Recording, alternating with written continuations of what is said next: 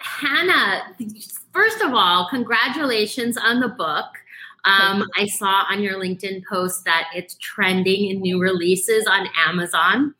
Um, and I really think that the timing of this book, like, it couldn't be better because it's sort of at, at such, such an a kind of a tipping point, I think, for brands coming out of the pandemic. You know, the world is getting closer to what we remember it being, although very different. Um, so I think the timing is great. Can you share a little bit about how long it took you to kind of pull this book together and what the impetus was for writing it? Because it's really, really in depth and so well thought out. Thank you so much, Kelly, and thank you for having me, Irina. A couple of things. I would say that really the the inspiration to write a book about Gen Z is coming from my background as a management consultant. I started in consulting in 1998, and that was the time where the millennials came on board. And for my 20 years of consulting, I kept on seeing all my clients struggling with millennials. And they struggle to incorporate them into the workforce. They, they struggle figuring out how to sell and market to them. And even when millennials were already older, we were like 30 or 35, people were still struggling to understand who they are and how to engage them.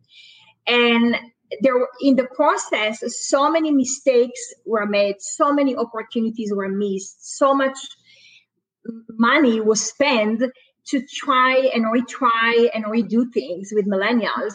So i thought that there is a great opportunity with gen z to get things right from the first at the first time and from the start.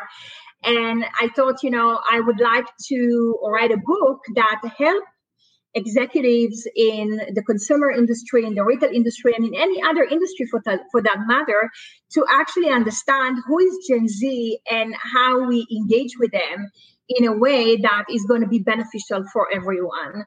And it took me about, I would say, a couple of years. Um, my original plan was actually to write it in a year, and I actually meet that plan.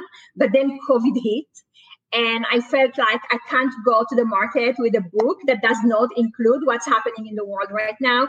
So I had to eh, extend the research and eh, weave the pandemic and its implications into the book. So the book is very timely because it's not only talking about Gen Z and how we engage with them, but also how we engage with them in this post coronavirus world.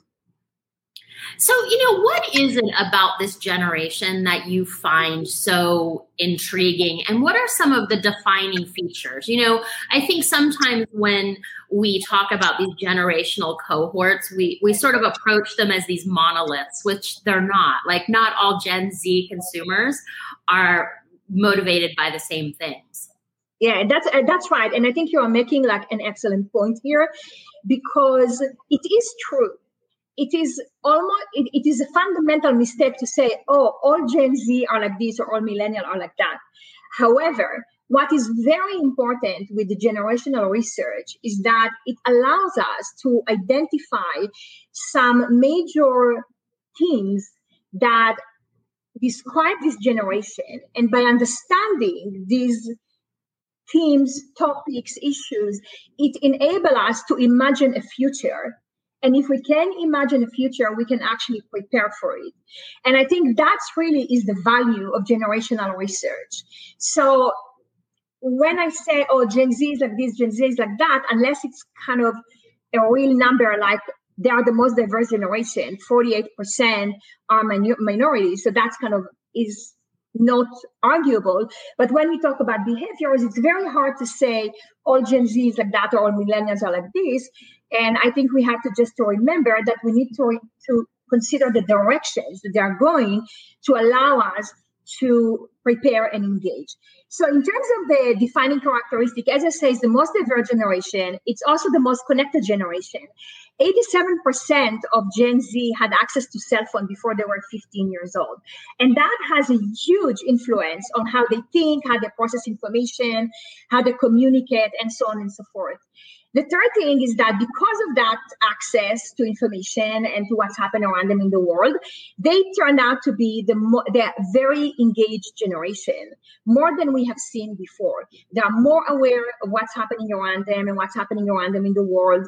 And they are more inclined to question, like, why something is happening and what can I do in this world, which is why we see them, you know, demonstrating and and rising up for you know to the occasion when when they see injustice and they they really um, uh, so aware and so focused on on creating something different for themselves that I think that's becoming a major uh, characteristic of these generations.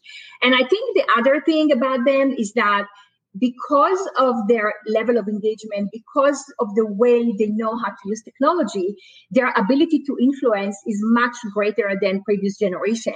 And I think that's one of the reasons why understanding Gen Z is a business imperative, because I always say what's happening with Gen Z, never stay with Gen Z. As they adapt new tools and behaviors and new ideas, those trickle up and spread to other generations. So very soon you kind of see millennials and Gen X and even boomer starting to adopt certain behaviors and certain ideas. So we need to understand that cohort because it has greater influence.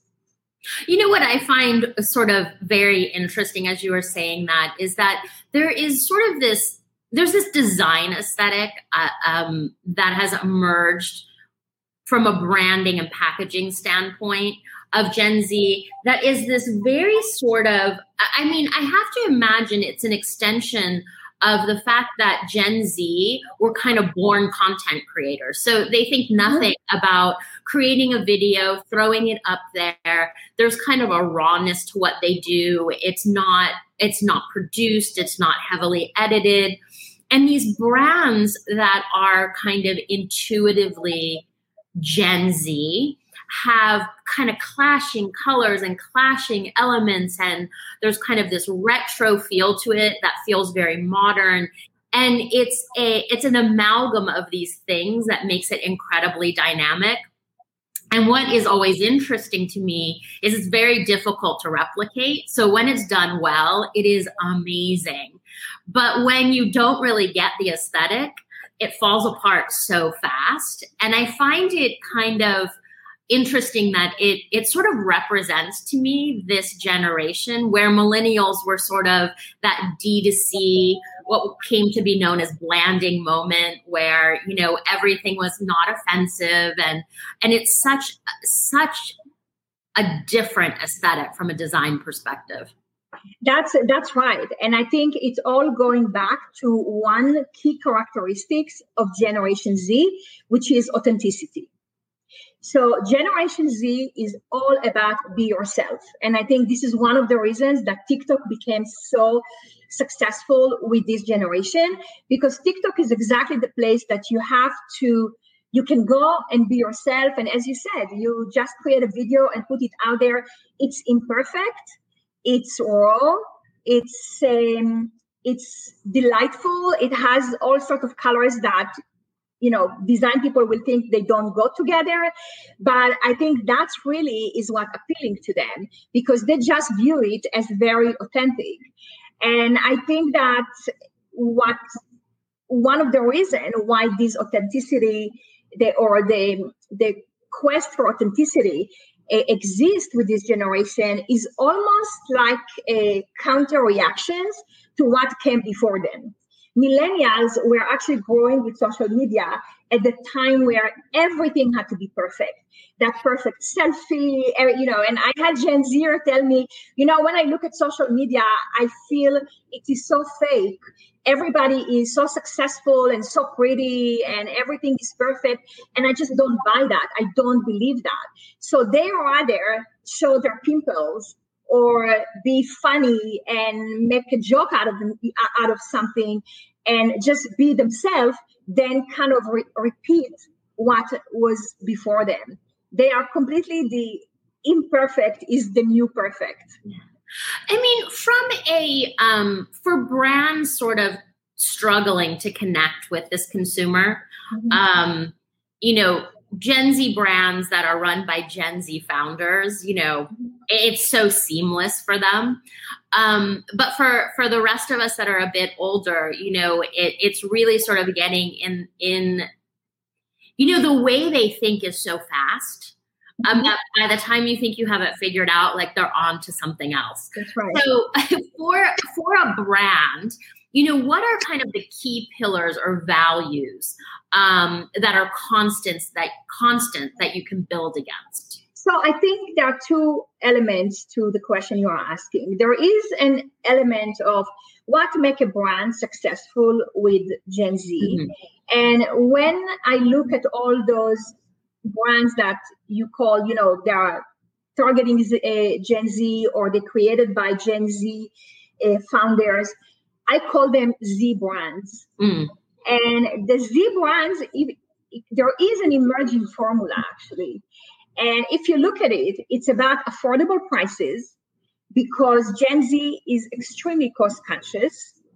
The second is there is a purpose. So you have to stand up for something that they care about and it could be the environment it could be woman issue it could be racial issues. It, it, there, there, are there is a very long list of uh, of causes that gen z care about but they like to engage with brands that do good in the world. The third thing is really the what you call the aesthetic mm. is how do you create the aesthetic that is appealing, that is authentic, that is imperfect. And it had to be done in an authentic way because if you just kind of throw in, you know, clashing colors, it's not going to do it. And they are savvy enough to spot that. So whatever you wherever you come from you have to be super authentic and the last thing is is the marketing the marketing has to be recognizing the characteristics of this generation. It's a very diverse generation. They expect to see themselves in in your advertising, in your communication, and unfortunately, uh, sixty uh, percent of Gen Z would tell you that they don't see themselves in advertising today. Mm. So, so you know, I think the numbers are much better for the beauty industry because I think the beauty industry has done quite good job in in this area, but it's still there is long way to go. So, I think if you take these four things, they're really becoming um, like if you like a formula of what a Z brand is about. Now, in terms of kind of more the established brands, and the, you know, in my book, uh, I call it the next generation marketing. And I've done a lot of research to kind of figure out what are the components. And I think that really identified six components. One is the purpose, as I mentioned before. The second thing is the em- embracing diversity. It's no longer you, and you can't do it in a way that you pay lip service to it. It has to be real, and it's no longer a nice to have. It's it's a must have. And the and the, the third thing is really is communities. I believe that communities is one of the most uh, untapped opportunities for brands to engage with Gen Z. They are all about community. They crave human connection. They want to be part of something. And if you are able to create a brand community that really allow people to participate, to contribute, to be part of your brand, co-create with Gen Z, bring them into your product development process, then I think you can start engaging in a more in a more meaningful way with them. The next one is really personal it's personalization. You're really with gen z you have to personalize everything. This is a highly individualistic uh, generation. And again like with the like with the um, diversity 70% of gen z feel that they are um, they are not getting personalized enough uh, communications from brands, which is actually quite staggering considering the amount of money that gets spent every year on personalization and on uh, on uh, micro targeting. There's still a long way to go. And I think the reason why it is important is because they are individualistic. They think of themselves as brands and they look for brands to help them build their brand. So that's how you have to think about it. Hannah, on personalization is one of those one of those topics that's so loaded, right? Because it can mean anything from a quiz that just recommends existing products yes. all the way in beauty to doing like a DNA swab and having, you know, product made for you. And in between there's a whole lot that I think it's all I think it's all the above. And I think really? I think it's all the above. And I think every brand has to find where personalization matters most. As you said, if I am a beauty brand and you know, tech Curology, for example, in beauty, yeah. they they have done a great job in having giving a personalized service to people by professionals who are either a dermatologist or or a registered nurse that build personal relationship with a, a client and help them to kind of get to the right formulation for them. And, and I think that's for them, that was the aspect of personalization. For somebody else in the fashion industry, it could be how the messages that I'm sending on my email campaigns every day are truly personalized. Do i understand the style of this individual in a personal in a personal basis or i'm just going to send mass mail and hope that something will stick? So i think every brand has to find the angle in which they they uh, can personal can give that personalization in the best way. So the, the next uh, the next aspect of it is really is the is content. And in my book i call it feed the content beast Gen Z grew up with instant access to information. Exploration is part of their everyday life. And they expect brands to satisfy their curiosity and the need for discovery through relevant and inspiring content. And you said in the beginning, they move so fast. By the time you figure it out, they are on to something else.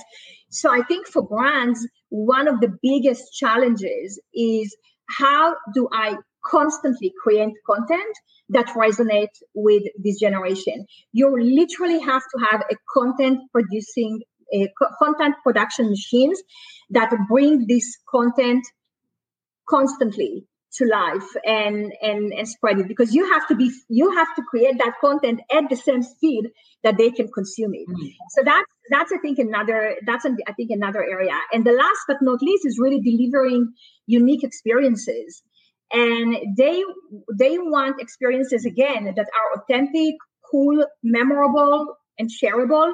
For them if they go to an event or attend an experience they want to be able to tell the world and share it on social media. And they want to be active participants. Gen z doesn't like to view things. They want to be the protagonist. They want mm. to be the the one that go through the experience. So I think you know there are lots of ways to do that. Uh, some of it is technology driven, but you can do even live events that have nothing to do with technology, but put them in the center of your experience. You know, one of the things that um, that you just said made me think. You know, I think uh, I think a lot of people make the assumption because this is sort of a a digitally, the first real digitally native um, generation, that they want to buy and engage in everything online. But you actually said that they crave human interaction. So my question is, you know, it, it you know, everyone's talking about the growth of online retail. I mean, I'm of the mindset that retail's not dead. Boring retail is dead, but retail's never going to go away. And maybe that's just because I come from retail and I love it so much. But you know what is this this generation's relationship to sort of brick and mortar versus online? And and what is the the behavior in each? Because they, there is an intersection that happens. Absolutely. And you know i've done a lot i spend a lot of time talking to them and surveying and and researching this topic with gen z. And it's uh, clearly they they shop online especially you know during the pandemic like everyone else they migrated online more. But their preference if you ask them where they prefer to shop 58% will tell you they prefer to shop in stores. They like the store because the store is that human interaction it could be the human interaction of i'm going with my friends or with my sibling to the mall and and we go to a store and we have fun together or even interacting with people in the store. So they like that physical experience of going to a store. And interestingly enough even in in the pandemic when i actually asked the ask um, uh, gen z how they foresee themselves post pandemic and most of them say they are looking forward to go back to store. Some of them said they will may even go even more often to stores to kind of compensate for the mm-hmm. months they've gone. And uh, and only very small percentage say you know that they will they prefer to, to shop online mm-hmm. and i think that's uh, that's again it's a reflection of that need for the personal connection yeah so i know i i, I want to be cognizant of time because I could sit here and talk to you all afternoon. Um, but we have about 10 minutes. I want to make sure that we tackle sort of the workplace because I think that was a big stumbling block um, mm-hmm. with millennials mm-hmm. where all of a sudden employers found themselves struggling to connect with sort of a new way of contemplating work. Um, mm-hmm. a generation that sort of thought about work in a different way, both in sort of what it meant in their life and how they wanted um, how they wanted to execute work. Um, yeah. You know, so you know the Gen Z cohort is still very young, um, so we we can not make the same mistakes if if we get smart on it. That's right, and I think that's uh, that's something that companies have really companies will have to start preparing for it as quickly as possible because on one hand there is just a new generation that is very different and has different expectations from the workplace. And now we are layering of it the covid period and what it means to this generation. So i think the first thing to understand is gen z are very independent. They are very ambitious and competitive so this is not the millennials doing kumbaya in the office, wanting tennis tennis uh, uh, uh, tables and, and and kind of cute atmospheres and the kind of the Google Office kind of design. Uh, they want to have their personal space. They want to they want to progress very fast. They want to pay about. They want to be paid above the average. So their expectations are super high. But I think one of the the things that people who employ Gen Z need to be aware of is that we are now moving into a truly multi-generational uh, workforce. And if you think about it, when I think about some of my former clients, they were there are still uh, late 60 and even early 70 people in the workforce. And now you have these newcomer who are early 20s. We're talking between 40 to 50 years gap between the older and the young years. And what really happens is that you have every generation has their own views about what does it mean to be a good employee? What does it mean to do a good job? Uh, what does it mean to perform in the workplace? And when you have these views that are contradicting each other, you could create some conflicts. And the conflict could arise really from clash, clashing in values and work style, but also from subconscious bias. Yeah. And, uh, you know, the older people think the younger people are too soft, they're not hardworking. The, the, the young people think the older are detached and disconnected. So I think one of the most important things that companies can do is think about how they create a more harmonious workplace. And there are some really good strategies that I'm talking about in the book on how to do that.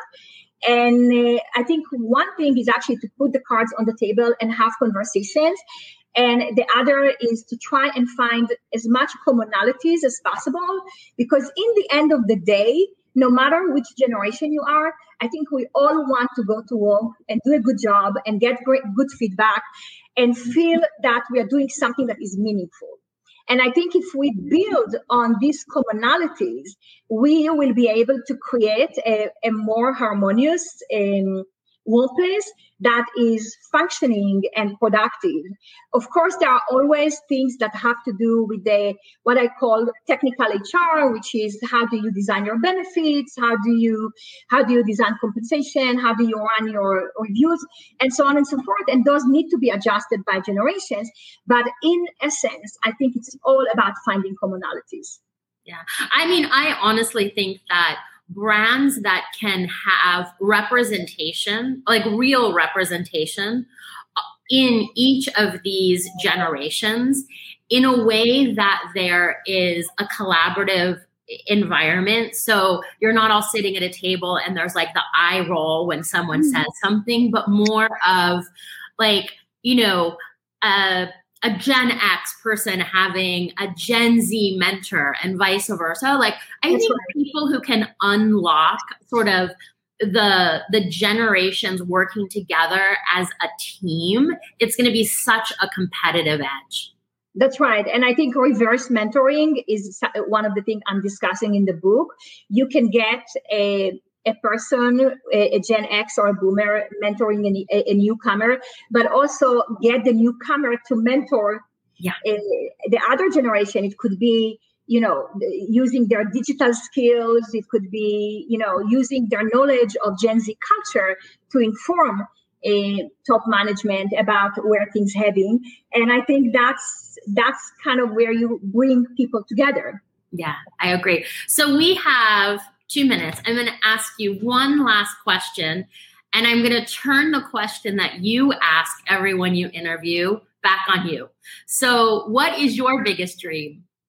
My biggest dream is that the work I'm doing will really make, I really want to make a contribution and help as much as I can to integrate this generation that I am very fascinated by and very passionate about in business and society. So every little help that I can provide anyone with getting to know this generation and getting to engage them better and smooth their way into the workforce or you know the consumer market i i feel i would feel that i've done something good well i can say i'm i'm only partially through the book but um, it is, I think, for any marketer, brand owner, just sort of human being, it is such a great book um, and you. so informative. So um, I'm going to share it with everyone I know.